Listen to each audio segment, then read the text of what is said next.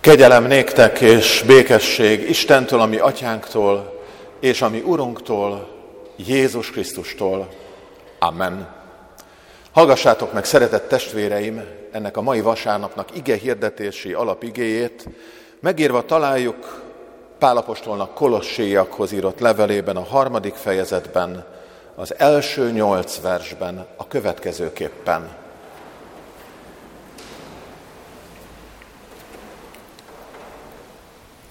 Testvéreim, ha tehát feltámadtatok Krisztussal, azokat keressétek, amik odafent vannak, ahol Krisztus van, aki Isten jobbján ül.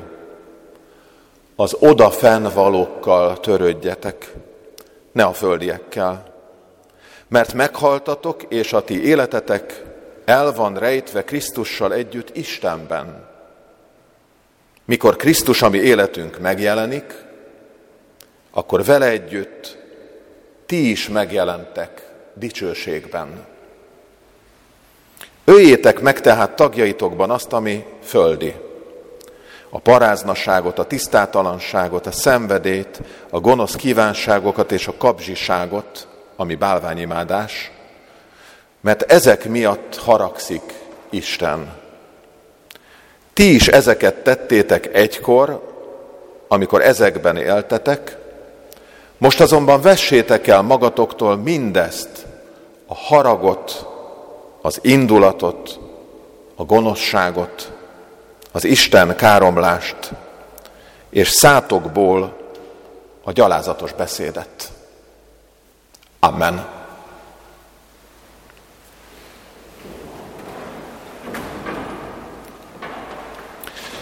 Ennek az egész vasárnapnak ez a témája, hogy a Krisztusban elrejtett élet. És hallhattuk, milyen az, amikor egy özvegy asszony egyetlen gyermekét veszíti el, hogy a gyász, a fájdalom közben hogy terem mégis élet ott, ahol Krisztus közbeavatkozik. Olyan jó lenne sokszor ilyen nagyon látványos közbeavatkozáson keresztül látni azt, hogy az élet győzedelmeskedik a halál fölött. És ma mégis valami sokkal diszkrétebb, valami sokkal hozzánk mégis közelebb eső bizonyságtétel hangzik, aminek a végén, hogy így mondjam, Isten gardrób szobájából veszegethetünk magunkra, ölthetünk magunkra annyi mindent, ami befed, ami igaz emberségünket megmutatja. A Kolossi levélnek ez a harmadik fejezete azzal kezdődik, hogy bepillanthatunk egy olyan mennyei trónterembe, ami ismerős lehet a Biblia, számos helyen hivatkozik ilyen módon Krisztus győzelmére, ahol a lázadó hatalmak legyőzésével Krisztus diadalmasan ül egy trónszéken Isten jobbján. Gyakori motivum ez a korai keresztény szövegekben, hiszen a korai keresztények széles körében elterjed az a meggyőződés, és ezt tükrözi ez a kép, hogy Krisztus beteljesítette mindazt, ami küldetése volt ilyen értelemben is. A 110. Zsoltár szavaival ezt így fejezhetjük ki. Ezt mondta az Úr az én Uramnak, ülj a jobbomra, még ellenségeidet lábad alá nem vetem. Ebben a képben, ahol Krisztus, a pantokrátor, a mindenen győzedelmeskedő alakja feltűnik, tulajdonképpen ez a hitvallás nyer kifejezést, hogy ő győzött, hogy ő a legfőbb ellenségeink fölött diadalt aratott már. Ez a hagyományos képhez a Kolosséi levél írója egy megdöbbentő kiegészítést is tesz. Isten tróntermébe betekintve most a kolosséi hívőknek mondja azt, hogy lássák ebben a győzelmes helyzetben, ebben a trónteremben magukat is. Úgy, mint ami el van rejtve már, mint az ő életük Krisztusban. Amikor az apostoli levél arra buzdítja a hívőket, és ma bennünket is, hogy a gondolatainkat a fenti dolgokra összpontosítsuk, hogy az oda fennvalókkal törődjünk, akkor ez valójában egy olyan új fókusza az életünknek, amelyben az új életszemlélet kínálkozik, ami a hétköznapi életben való boldogulásunkat is segítheti. Miből áll ez az új életszemlélet? Tulajdonképpen ebből, hogy Krisztus diadalmaskodott, és hogy ő uralkodik. És hogy a hit embereiként mi elrejtőzhetünk ebben a Krisztusban, ebben a mennyben, ebben a különleges látásban számunkra is biztonságos hely adatik. A fenti dolgokra összpontosítani azt is jelenti, hogy közben hagyjuk, hogy ezek a láthatatlan valóságok és igazságok alakítsák a saját látható valóságunkat. Tehát miközben annyi minden nehézség, baj, talán ilyen ernyett állapot is utolérhet bennünket annak kapcsán, hogy sokszor legyőzve találjuk magunkat, a közben ez a kép, ez a nagy vízió, ez a valóság, hogy Krisztus diadalmas, segít a hétköznapokban. Ez az, amit a kolossai levélből így vihetünk magunkkal, hogy a mi életünk Krisztusban van elrejtve. Tulajdonképpen minden egyes keresztelő, minden egyes olyan mozzanat, amikor arra emlékeztetjük magunkat, hogy mi Krisztusban új életet nyertünk, Krisztusban új életet kaptunk, akkor az ebből a halálból életre, a halál legyőzőjéből az új életre támadó Krisztusban való elrejtettségünket hozza elő. A korai keresztény közösségekben és az apokaliptikus látásmódban egyfajta alapfeltevés az, hogy a dolgok igazsága nem könnyen látható. Hogy a látszat csal, hogy az emberi érzékelés önmagában nem képes áthatolni a mögöttes valóságig, Isten valóságáig. Ezért a gonosz jónak álcázza magát, abban a korban, de talán ma is a rabszolgaság szabadságnak álcázza magát, és az emberi szem érzékelés számára Isten győzelme tulajdonképpen vereségnek látszik. Gondoljunk a Golgotai keresztre, Krisztus szenvedésére. Igen, egyszerű igaz, hogy Isten uralkodik a kozmoszon, és a másik oldalon, hogy Isten uralmának valósága egy fátyolon átszűrődő valóság. Onnan, ahol emberként állunk, a halál és pusztítás erői tulajdonképpen elsöprőnek tűnnek, sőt, legyőzhetetlennek. A világot úgy tűnik, hogy a kapzsiság, a félelem, a bosszú és a hatalom nyers hajszolása uralja, amelyről azt állapítja meg az apostol, hogy mindez haragot szül ember és ember között, de az Isten szemében is aki haraggal tekint erre az állapotra. Isten világának valódi megértéséhez tehát többre van szükségünk, mint az érzék szerveinkre. A hit szemével kell látnunk, amely, amelyet Isten kinyilatkoztatása világít meg, és ez a hitbeli látásmód, ami ma is és újra megragadhat bennünket bepillantást így nyerünk a mennyországba, még ha a földön az igazság fátyolos, a mennyei távlatban mindez mégis kristály tisztán látható meg. Vagy még pontosabban fogalmazva, ha a bűn és halál uralma alatt a földi valóság egyelőre nincs összhangban Isten igazságával, akkor amit az Isten a mennyben kinyilatkoztat, az a végső valóság, amelyben egyben a földi sorsunk is. Jelenések könyvében az első fejezet 19. verse ezt ilyen egyszerűen mondja el, hogy ami van, és ami ezek után történik. Hogy a hit szemüvegén keresztül, a hitlátás módján keresztül már most ezt a valóságot éljük, és ez bontakozik ki. Amikor tehát Pál a kolossébeli hívőket arra biztatja, hogy ne a földi, hanem a fenti dolgokra összpontosítsanak, akkor nem arra szólít föl, hogy hanyagoljuk el az anyagi valóságot, és csak arra összpontosítsunk, ami szellemi. Tulajdonképpen teremtés hetében éppen ennek az ellenkezője is történik, hogy ne csak égre bámuló keresztjénekként éljük a világunkat, hanem vegyük észre, a teremtettségben és Isten csodáit. Vagyis keresztjénnek lenni azt jelenti, hogy a fizikai világot, nem csak elhagyjuk a metafizikaiért, hanem más felelősséggel élünk benne. A későbbi nyugati gondolkodás torzító lencséje sugalhatja tulajdonképpen ezt, hogy hagyd el ezt a világot, és cserélt fel csak a metafizikaira. Pál és a keresztény gondolat arról szól, hogy a fenti dolgokra való összpontosítás jegyében Isten teljes valóságát, benne az egész teremtettséget Isten végső igazságának a fényében szemléljük. Ez azt is jelenti, hogy megtévesztő látszat helyett, ahol hatalmak, tekintélyek, hamis színlelése mellett követelik a hűségünket, mi mégis újra meg újra Krisztus uralmának az igazságán és a benne való új élet ígéretén tájékozódunk. És ott akarunk tulajdonképpen ezen a mai vasárnapon is elidőzni. Így olvassuk, mikor Krisztus, ami életünk megjelenik, akkor vele együtt ti is megjelentek dicsőségben.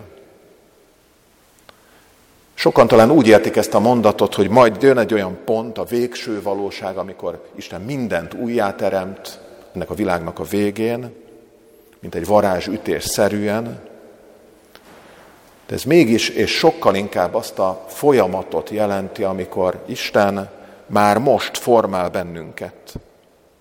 Sokkal inkább arról van szó, hogy Isten már megtette, hogy ez a rejtett igazság az munkálkodjon bennünk, és ez lesz nyilvánvalóan láthatóvá. Már elkezdődött, és ez bontakozik ki. Addig a mi feladatunk és a mi célunk keresztjénekként, hívő emberekként az, hogy az életünket mégis ez a mennyei valósághoz igazítsuk. Hogy az a távlat húzzon és vigyen előre bennünket nap mint nap. Ennek a gyakorlati megvalósulása tulajdonképpen az, ami ez Pál még egy gyönyörű képet, és ez tulajdonképpen a másik fontos üzenet ad számunkra, ez az én felöltöztetése Krisztusban. Egy új felöltözött ember. Ez a levél, a Kolossé levél ezt az, új igazo, ezt az új igazodást és az új rendet többek között így fejezi ki az öltözködésnek és a ruházat metaforikus képében, ami mindenkinek a feladata. Így olvassuk, hogy levetkőztétek a régi embert, és így szól a buzdítás, öltsétek magatokra az újat. Egy új ént, amely újból viseli teremtőjének képmását. Mi mai olvasók talán olykor megbotlunk éppen ennek a biblikus metaforának a képeiben. Hajlamosak vagyunk ugyanis az énre nem úgy gondolni, mint valamire, amit viselni kell, hanem inkább egy mélyen belül rejlő lényegre.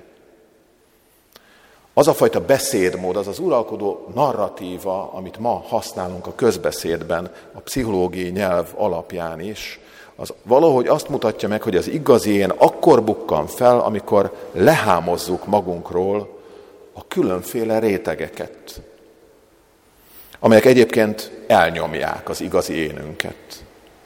Csak légy önmagad, mondjuk gyakran, mintha a hiteles élet azt jelenti, hogy le kell vetköznünk a társadalmi konvenciókat, korlátokat, mások elvárásait, és ebből a szempontból az igazi én az a mesztelen én.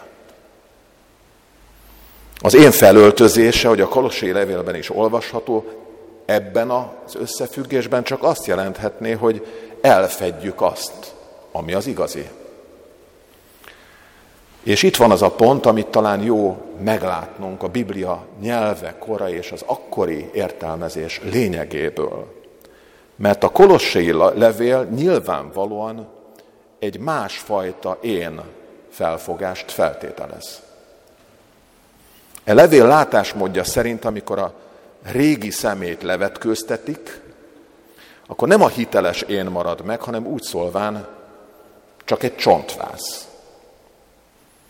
Az új élet, az új élethez a hívőknek egy új énbe kell öltözniük, amely szintén isteni ajándék. Így olvassuk, felöltöztétek az új embert, aki teremtőjének képmására állandóan megújul, hogy egyre jobban megismerje őt. Itt már nincs többé görög és zsidó, körülmetéltség, körülmetéletlenség, barbár és szkíta, szolga és szabad, hanem minden és mindenekben Krisztus. Gyönyörű egyetemes üzenet arról, hogy minden ember ezt a különleges meghívást kapja, hogy fölöltsük, fölöltözzük ezt a Krisztusban nyert új emberséget. Egy a páli antropológiáról szóló friss tanulmányban Susan Grove Eastman bemutatja, hogy a páli levelek nem az első személy, hanem a második személy én értelmezését mutatják be. És ebből a perspektívából, amely megkérdőjelezi a nyugati gondolkodási minták individualizmusát, a személyek az élet kezdetétől fogva kapcsolatiságban meghatározott lények, és soha nem szabad cselekvők, ha a szabadságot az egyéni autonómia értelmében értjük.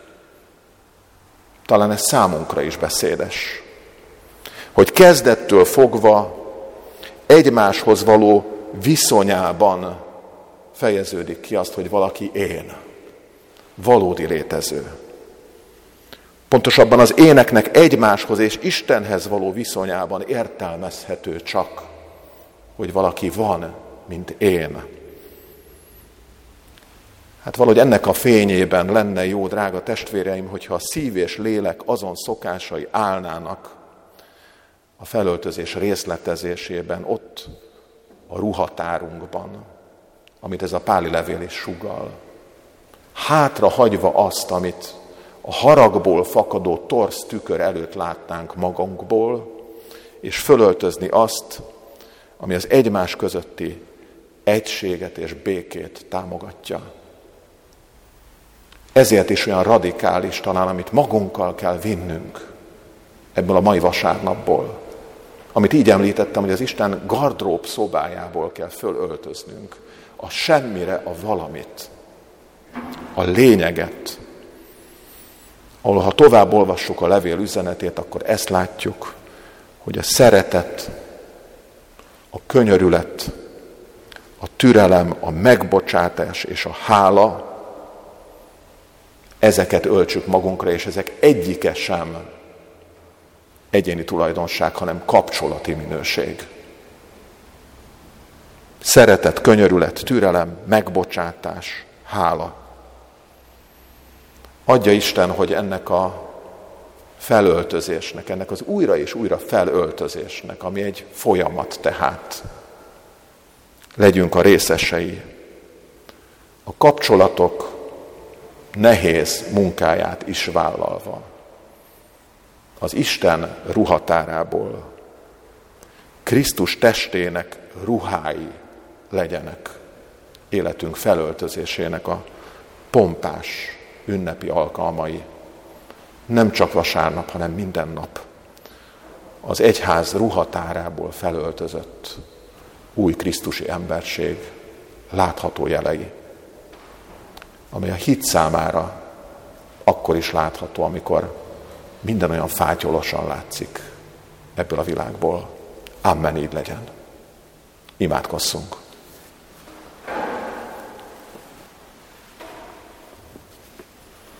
Hálát adunk neked, Istenünk, hogy rajtunk van atyai szemed, és jól ismered gondolatainkat, szükségleteinket, kívánságainkat. Tisztíts meg bennünket minden hamisságtól, erőszaktól, haragtól, képmutatástól, hogy egyedül téged keressünk imádságainkkal, hogy a te győzelmedből merítsünk erőt, sokszor kicsinyesnek tűnő emberi játszmák között is helyt állni, és hogy felöltözve téged, mégiscsak embertársaink javát szolgáló jó, cselekedet, jó cselekedetekkel, helyreállított jó renddel szolgáljunk téged ebben a teremtett világban. Krisztus, ami Urunk által. Amen.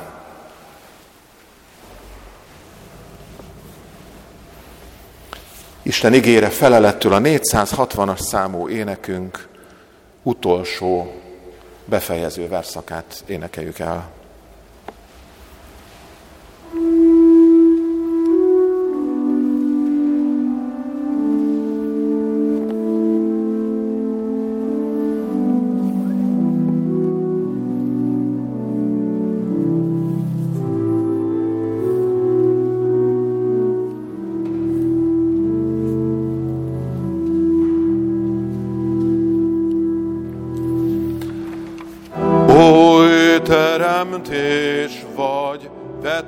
la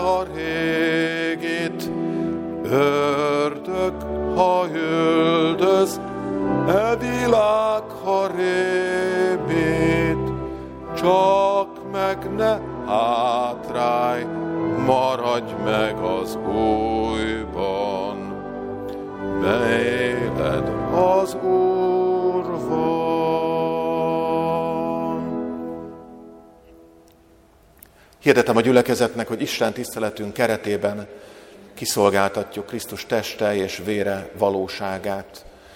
Ebbe a közösségbe hívogatunk mindenkit felekezeti hovatartozással való tekintet nélkül, aki erre lélekben felkészült és szabad. Hirdetem továbbá azt, hogy a teremtés hete ünnepi nyitányához kapcsolódva gyülekezetünkben is közösségi alkalommal készülünk. Ma délután 4-től 6 óráig leszünk együtt a Műveld és Őriszt címmel meghirdetett programban.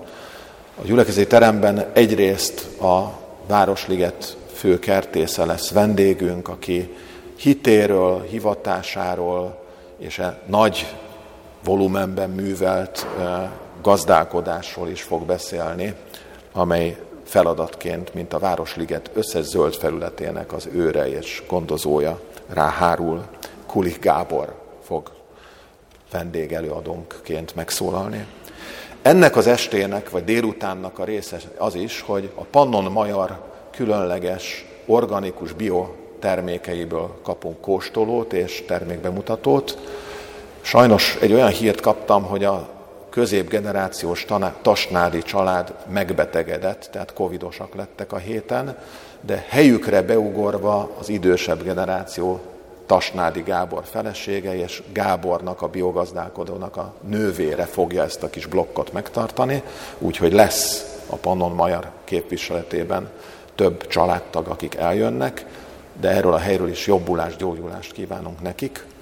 És nagyon fontosnak tartom azt is, hogy a teremtett világban, ahogy olvastuk a Kolossai levélben, nagyon sokféle emberek vagyunk együtt, ennek a sokféleségnek a közösségét ma úgy is megélhetjük, hogy nigériai testvéreink fognak főzni tradicionális nigériai ételt, és ezt a kóstolót is bemutatják, hát magyar boltban beszerezhető alapanyagokból, de olyasmit, amit otthon ők is fogyasztanak. Ők nem csak egy kulturális hidat képeznek, hanem testvéreink is a hitben. Sikamase Kemva és Hanis Kakaba testvéreink lesznek, tehát a szakácsok és a bemutató résztvevői. A lelki tartalom sem maradhat el így, különleges énekeket tanulunk, és egy olyan teremtési liturgia lesz, amihez kapcsolódni tudunk valamennyien. Négytől hatig tart a program, tudom, hogy csepereg az eső, borongós ősz köszöntött ránk, de az a reménységünk, hogy sokan visszatérnek, vagy hát sokan megérkeznek erre az alkalomra, ami a gyülekezeti központunkban lesz. Röviden hadd kérdessem azt is, hogy a tegnapi napon nagy örömünkre sok fiatal jött össze a Magyarország Evangélikus Egyház részéről, mint egy ezer konfirmandus, akik most iratkoznak konfirmandus oktatásra, vagy az előző napokból vettek részt, így a gyülekezetünkből is mintegy tíz fiatallal vehettünk részt, és hát nagyon tartalmas, nagyon-nagyon építő volt ez az alkalom. Ez volt az, ahol a színes és tanúságos előadások, bizonságtételek mellett ilyen gyakorlatilag programokon is részt vettünk, az Ararát munkacsoport is ott volt, és a Luther kiadó, szóval a fiatalok számára az egész egyházi élet bemutatkozott, és meghirdették azt, hogy 2024-ben július 10-től 14-ig Nyíregyházán lesz a Szélrózsa ifjúsági találkozó. Ez egy fontos hirdetmény. Ezen a helyen is hadd hirdessem azt, hogy gyülekezeti bibliaóránk szerdán három órától folytatódik, és a konfirmandusainkat, akik közül már hárman a fiatalok közül itt voltak a hétvégén, és az első közös találkozóra október 7-én délután négy órára várjuk majd a gyülekezeti központba, itt lesz tehát az első csoportos foglalkozás. Ugyanebben az időben találkoznak majd az egy-két éve konfirmált fiataljaink is a gyülekezeti terembe, tehát az ifjúsági csoport is így indul majd. A jövő vasárnapról még annyit, hogy az angol nyelvű istentisztelet fél tíztől lesz, lesz a családi istentisztelet, a szokásos negyed 11-es időpontban, és 11 órai kezdettel úrvacsorai istentisztelet, mert szeretettel hívunk mindenkit, és hát itt látok igen kicsi gyermekeket is, az ő kedvükért, és mondom, hogy Baba-Mama klub is van a gyülekezetünkben, és 29-én pénteken 10 órától szeretettel várjuk erre az alkalomra a tipegőket és a közösségre vágyó édesanyákat, szülőket. Azt hiszem minden fontos hirdetményt elmondtam, még a múlt hétről egy fontos hirdetés, hogy keresztelős család 50 ezer forintos adományával együtt is 96.500 forint volt az elmúlt vasárnapi felajánlás, amit hálásan köszönünk gyülekezeti tagjainknak erről a helyről is, és a mai napon is presbitereink gyűjtik össze a felajánlást a szószéki szolgálatot követően. Végezetül Istennek békessége, mely minden értelmet meghalad, őrizze meg szíveinket, gondolatainkat Krisztus Jézusban, feltámadott Urunkban. Amen.